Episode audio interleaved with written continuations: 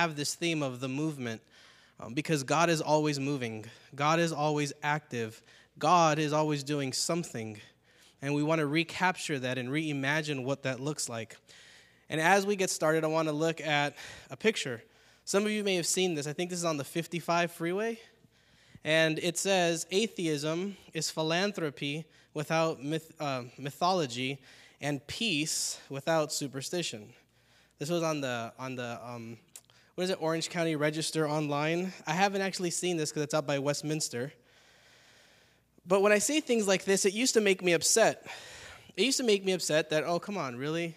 But we as Christians do this all the time too, right? Like we have our billboards, so now they'd feel like, well, it is a free country, so they can have their own billboards. What bothers me is when it says that atheism is philanthropy without mythology or peace without superstition. Because the last time I checked, Christianity was philanthropy without mythology, and Christianity was peace without superstition. Amen? Because Christianity isn't even about philanthropy. Christianity's primary basis isn't even peace, is it? Our faith is about of a God who creates all things, moves all things. Our faith isn't even primarily about what we feel about God or what we believe about God, but our faith is in God and in Jesus. Our faith isn't about philanthropy, although it is a part of how we express our faith in God, right? We give. Sometimes we give to the church, sometimes, and we're going to give you an opportunity to give right? And we don't need any Bible story or mythology to remind us that this God of the universe is a giving God. And so, as a response to that, sometimes we give as well although we may get peace in the process of our faith and our experience of, of experiencing God in our lives, although that may be a part of it, it is not just about peace. Because the central story of our faith is that a man dies. Right? Is that peace? Is that happy? No. So when I see this sign, I, I have a sense of mind, and I looked on their website and I was just reading and I, just, I was like, wanted to call, like, I want to go to one of their meetings because it says it's open to anybody, even religious people, so that we can help to take the blinders off. And, uh, and I was like, I want to go and I just want to listen. I want to go because I want to say, I think you've gotten us confused. Christianity is about more than what we get out of it. Christianity is about what God has been doing all along and how God has called us to be a part of this work in this world. Amen? That's what Christianity is about. And if we have peace, and if we have fullness, and if we have meaning, and if we have joy and happiness as a part of this, then I'm happy, but it isn't always that way, right? Life isn't always perfect or peaceful. Sometimes we don't even have anything to be philanthropic with, but our faith never wavers. Shall we pray? Oh God, would that you shine through us like stars in the darkness. That as we open up the scriptures this morning and as we look at what you've been doing all along, that you would continue to transform us through your spirit and that we would be the creation that you've always longed for. In the name of Jesus, we pray. Amen. As we always do, when we come to church. I want to invite you to open up your Bibles to the book of Acts, chapter 3. And we're going to be looking at a story, verses 1 through 10. But as you see in the first slide, we're going to we're going to have to break it up a little bit for us to really get the understanding of what is going on here. This week, I'm preaching from this text, and in two weeks, when I preach again, I will be preaching from the same text because it tells us two very different stories. And I could go for an hour, but I think that I might lose you somewhere after 40 minutes.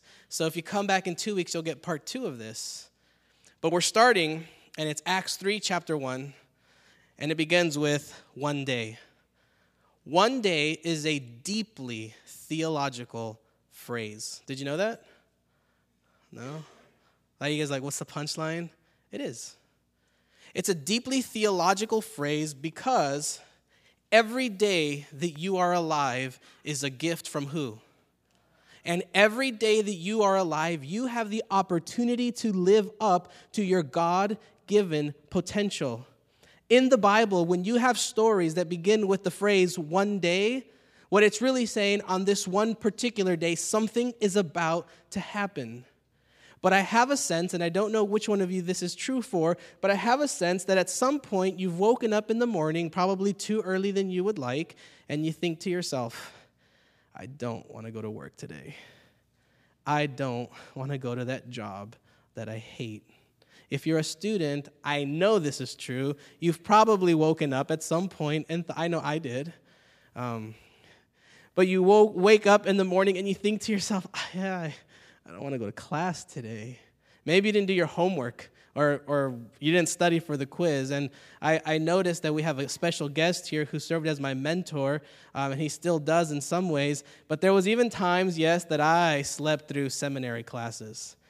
But it's okay because the conference didn't pay for my seminary. nice joke, haha. But there were moments and there were times in my life where I would wake up, and I used to work in an insurance agent, an insurance company over the summer, and I would wake up at six in the morning during summer when every good student should be asleep till at least nine or ten. I would wake up and think to myself, I hate this job. I don't want to go to work. You see, when you wake up in the morning, you have the choice that today you will either look for every moment that you have for God to pour Himself into you and for you to do something amazing, live into every moment that you have and make it the very best, or you can choose to settle for that relentless monotony of life that, well, I have to go to work eight hours or I have to work 10 hours because I have to get paid to live in this house and to pay for all these things. And so your life just becomes this cycle of working. I I used to think that as long as I was in a job that kept me busy, it was good, right? Because what happens when you're kept busy?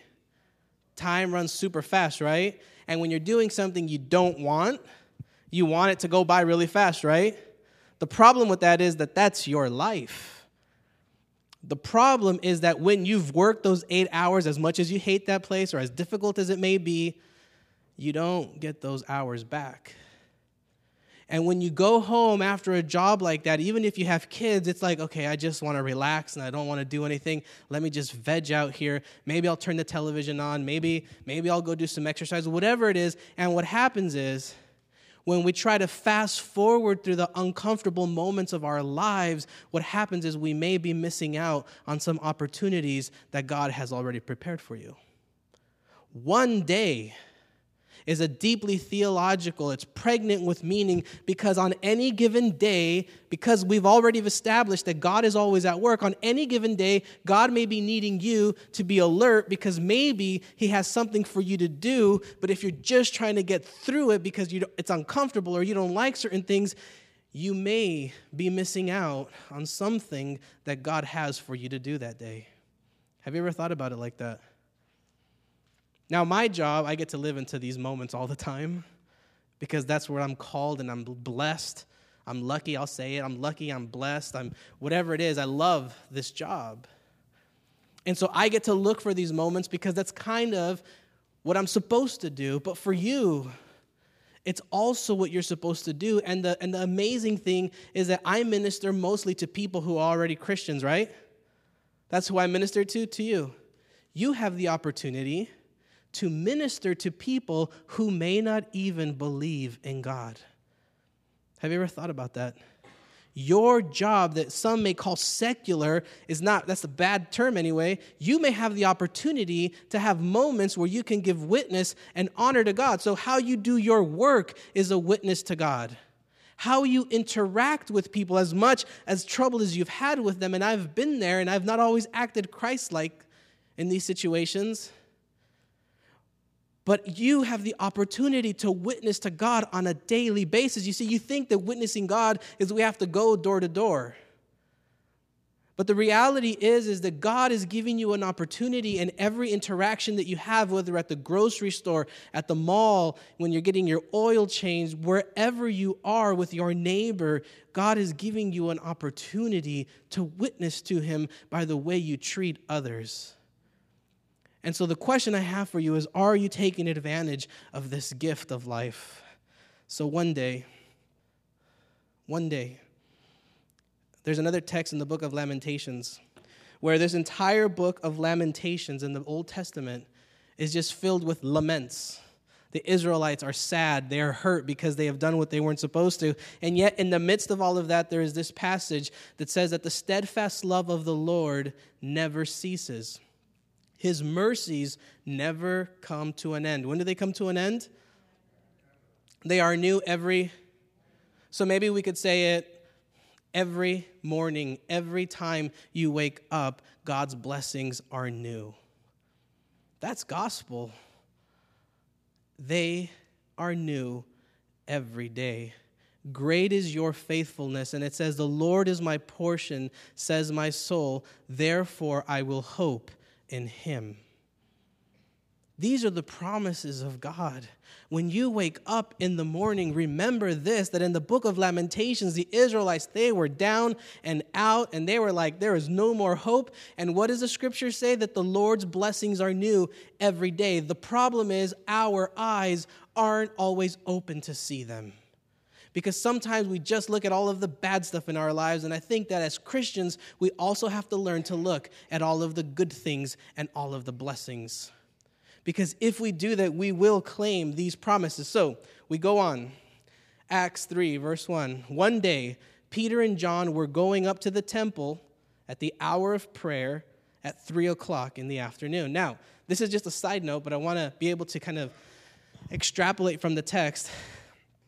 Peter and John were going to the temple at 3 o'clock at the what does it say? At the hour of prayer. So what the ancient israelites and the jewish people did and to a sense still do there was different prayer times 9 a.m 12 p.m and 3 p.m they would go to the temple and have a special prayer. Do you remember the story of daniel who used to pray three times a day? This is what he was doing. He had no temple so he was looking towards the temple kind of in, out the window but it was fixed hours of prayer how many of you ever, ever tried that i for a year I tried to practice fixed hour of prayers, and so it was like five times a day. And what it was, it was like 9 a.m., 12 a.m., 3, and then 6. That's the way I did it. And then 9, every three hours. Can I tell you how difficult it is to stop whatever you're doing and pray? Have you ever been watching something on television and said, it's time to pray, turned it off, and prayed? Or, or are you more like, oh, when this show is done, right before I go to bed, then I'm going to pray? What happens when you intentionally pray is you intentionally, intentionally refocus your attention on God. When you are intentional about praying, what you're doing is what you're saying, the statement you're making is that no matter how important whatever it is that you're doing, I'm going to stop and I'm going to recenter and refocus myself on God. Do you know how powerful that is? I know that most of you, all of you, are probably very busy all day long. And you guys are probably thinking, well, Pastor, you have time to do that because you're a pastor, and what do you do all week? I mean, that's the truth. Come on. You know, I, I know that people think that because I hear that all the time, mostly from my best friends and my kids, but they're in school all day, they don't know. I tell them during this season of my life, I'm here when you come home from school because that's important to me as you get older, I won't always be here at this time. But when you pray, you center, you focus, and you make a proclamation in your life that you are here to serve God. I want to challenge you, some of you, to do that. Stop and pray. Doesn't have to be any special prayer, it doesn't have to be from a prayer book. Just pray. And the story goes on. And a lame man from birth was being carried in People would lay him daily at the gate of the temple called Beautiful so that he could ask for alms from those entering the temple. That's kind of ironic. You're a crippled from birth, and yet they place you in front of a thing called a beautiful gate. And so they placed him there for him to ask for alms. Alms is just asking for money, for food, for shelter, for whatever it was that he needed. It's basically that's what it was. When he saw Peter and John about to go into the temple, he asked them for alms. Now, what you would happen in the first century is that people, religious people, types like myself, may have gone to the temple, and what they would do, because Jesus talks about this in another place, is that they would give, you know, alms, but it was in the form of coins. And they did that because they would raise their hand higher and let it fall. And you know that the higher your hand is, if you're dropping something that makes noise, may make a little more noise, right? So it became a show. What happened is that these crippled people and the lame people and the sick people, they were just kind of used as a here, you know, make myself look better. And so this man, he would just kind of take whatever he could get because he had nothing. And Peter and John, they respond, and he took, oh. Do you guys see what happened? There's a whole passage missing. If you have your Bible, I ask you to continue to look there. And so Peter and John, they looked intently at the man, and they said, Look at me. And then Peter says this Silver and gold have I none, but such as I have, I give to thee. In the name of Jesus Christ of Nazareth, rise up and walk. We live in a world where money is a universal language. If you have it, you're probably going to live a more comfortable life. If you don't have it, it makes your life very uncomfortable. Amen? Yeah, if you've ever known what it's like to not have very much, I don't know, college students, for instance, but if you know what it's like to not have very much, it can be painful. We live in a world where everything, everything is based on money. So if we look at the news and we look at the stock market going up and down, I stop look, watching the news. Like I'll read the news on you know, on the internet, but it just gets like, you know, I'm just like, I, I, was like, oh, today was a good day. Oh, today was a bad, today was a good day. Today was a bad day. It's like up and down, up and down, and everything is just shaped by money. Everything is, our entire existence is focused around money, and we put our trust in money because my wife and I, we budget a certain amount, and if that amount doesn't come in, then things kind of get thrown off kilter. You know what I mean? Everything functions around money. And Peter, he comes up to this man and he says, Silver and gold, money have I none, but such as I have, all that I have, I give to you in the name of Jesus. Get up and walk. How many of you have ever been experiencing something very difficult in your life? It can be anything physical, financial, mental, whatever it was, relationships and you're in like a uh, in between a rock and a hard place where you're just like i man i am out like i have no more hope. Like everything just goes from bad to worse. And then somebody comes alongside you and says let me pray for you. Is that always helpful? Come on honest this is re- reality right here. It's not always helpful is it? And sometimes you don't even want them to say that because you're like i've been praying and nothing's happening and so I used to hate when people would do that, like, oh man, you know, I'm just going through this tough time, whatever, whatever, whatever. Oh, here, let me pray for you. At first it works, and after a while you're just like, wait, no, just help me. I need a dollar to, for food. Not, not me personally, you know what I'm saying? But I need this or I need that. This is how you can help me. And all they would say is, let me pray for you. And then what I was painfully reminded of this week as I prepared this message is that prayer is God's way. Prayer is the prescription that the early Christians, when they came across someone in need, they prayed with the power of Christ. They prayed because they still believed that God could still do amazing things. And so, the question that we have to ask ourselves, or rather, the question that I've wrestled with all week, is Do I still believe that God can do amazing and powerful things? Because my mind it says yes i know i'm supposed to believe that but sometimes because of the way things happen i don't always see it with my eyes. But i am reminded that just because i don't get my way doesn't mean that god is still not at work. Now we um i prayed intently this week with another pastor and i think god answered a prayer it wasn't even affecting me, it was affecting someone close to me. And God answers. Do you think that's coincidence when we're reading this text? I've had this text ready for four weeks, five weeks. And what happens at the beginning of this week reaffirms that this is still true. When people go through difficult circumstances, the early Christians, the people that were closest to Jesus, Their response was, Let me pray for you. And it wasn't that they were holier, it wasn't that they had some magical power, it was that they believed that God could still do amazing things. And so we go on. Oh.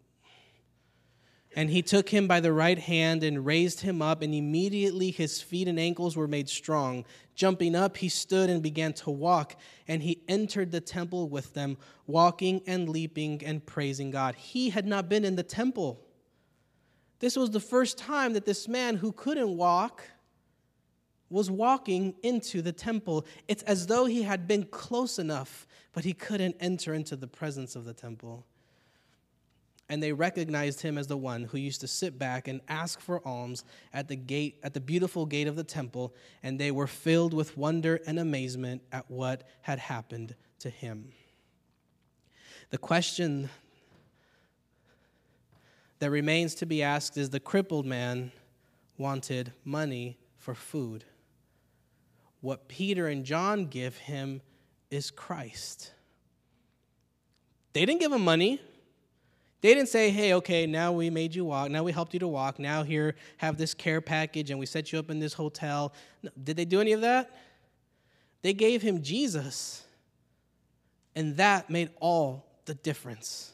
And so the question that remains to be asked and for you to answer is whatever it is, difficulty that you're going through, is Jesus enough for you? Is Jesus enough for you? Because when we go into eternity, it'll only be you, us, and Jesus. Is Jesus enough for you, or are you still asking for more? Because if you have Jesus, isn't that more than enough? If you have Jesus, the Son of God, the one who gives you life and life eternally, if you have Jesus, is that not enough no matter what may happen in your life? Is Jesus enough for you? And I have another passage that I want to share with you. Philippians chapter 4. Now, Paul comes in on the mix. And so they're asking him some questions, and he says, Not that I'm referring to being in need, for I have learned to be content with whatever I have. I know what it is to have little, I know what it is to have plenty. In any and all circumstances, I have learned the secret of being well fed and of going hungry, of having plenty and of being in need. I can do all things through him who strengthens me. He says, I've learned the secret of being content.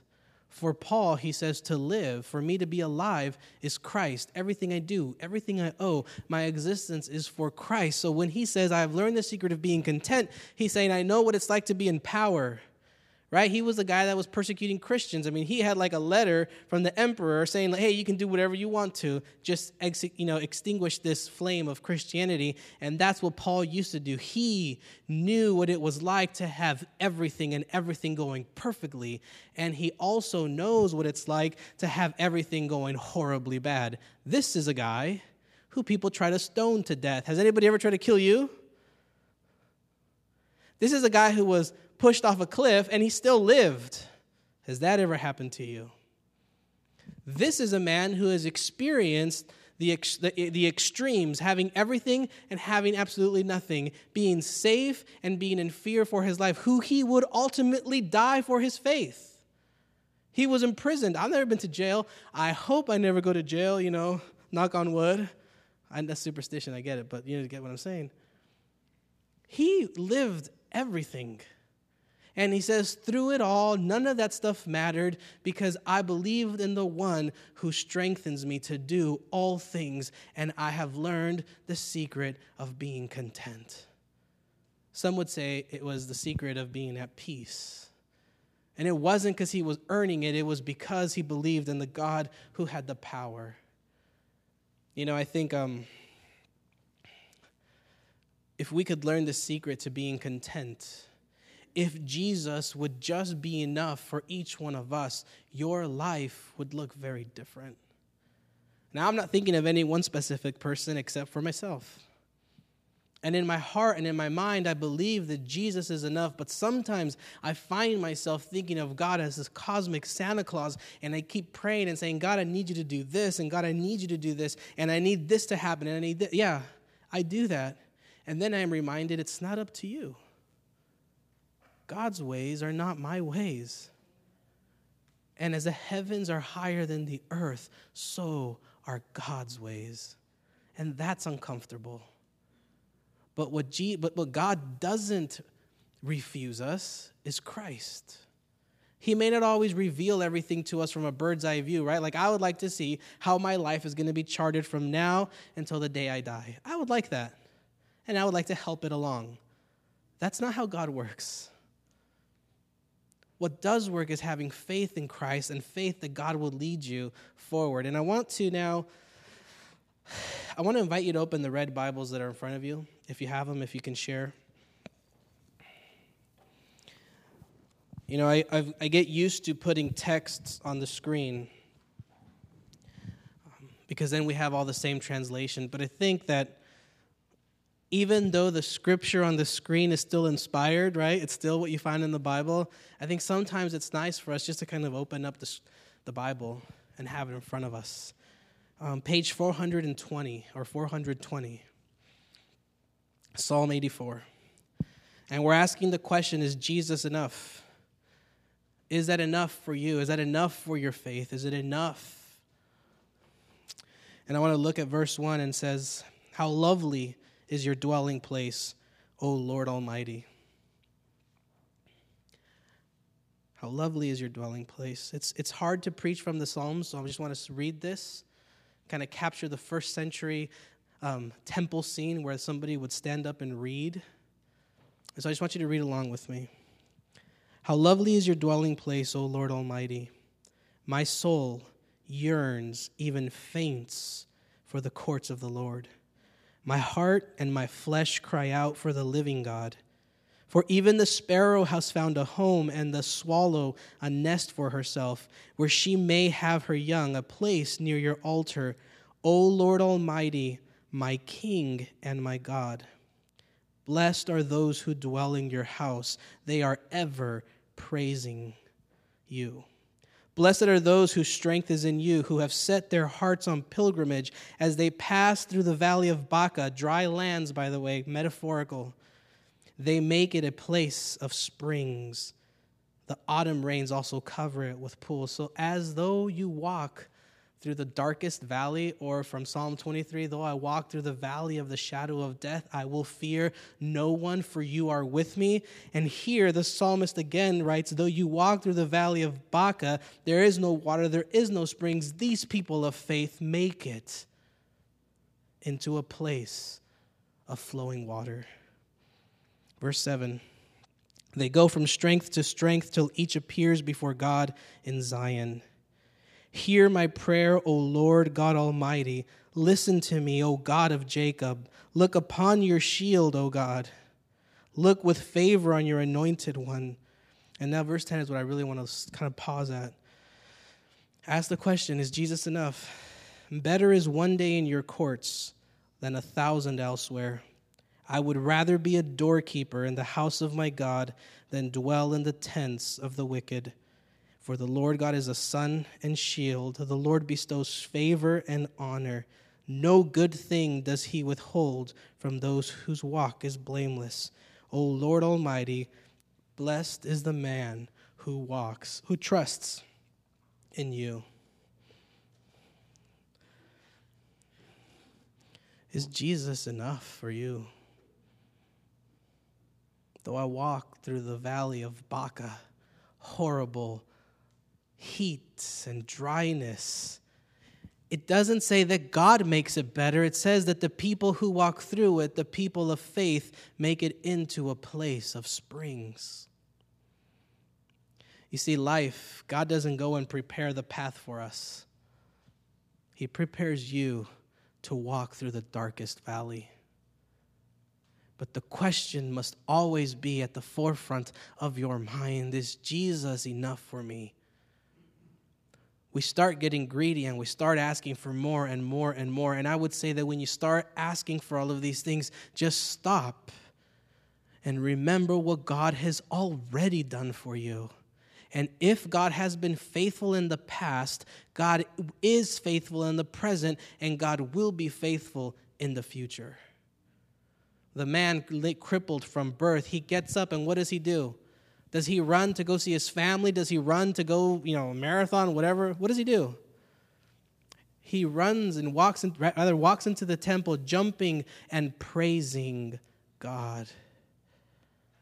My challenge and my prayer for you is that as you take the moment to think about the blessings that God has bestowed upon you, and they are many, that you would be moved to praise God that you would be moved to know that He is in control and He will keep you.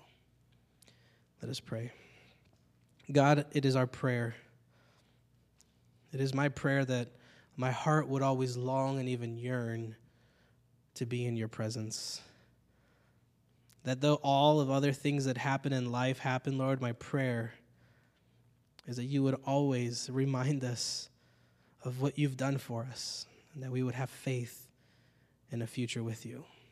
In the name of Jesus, we pray. Amen.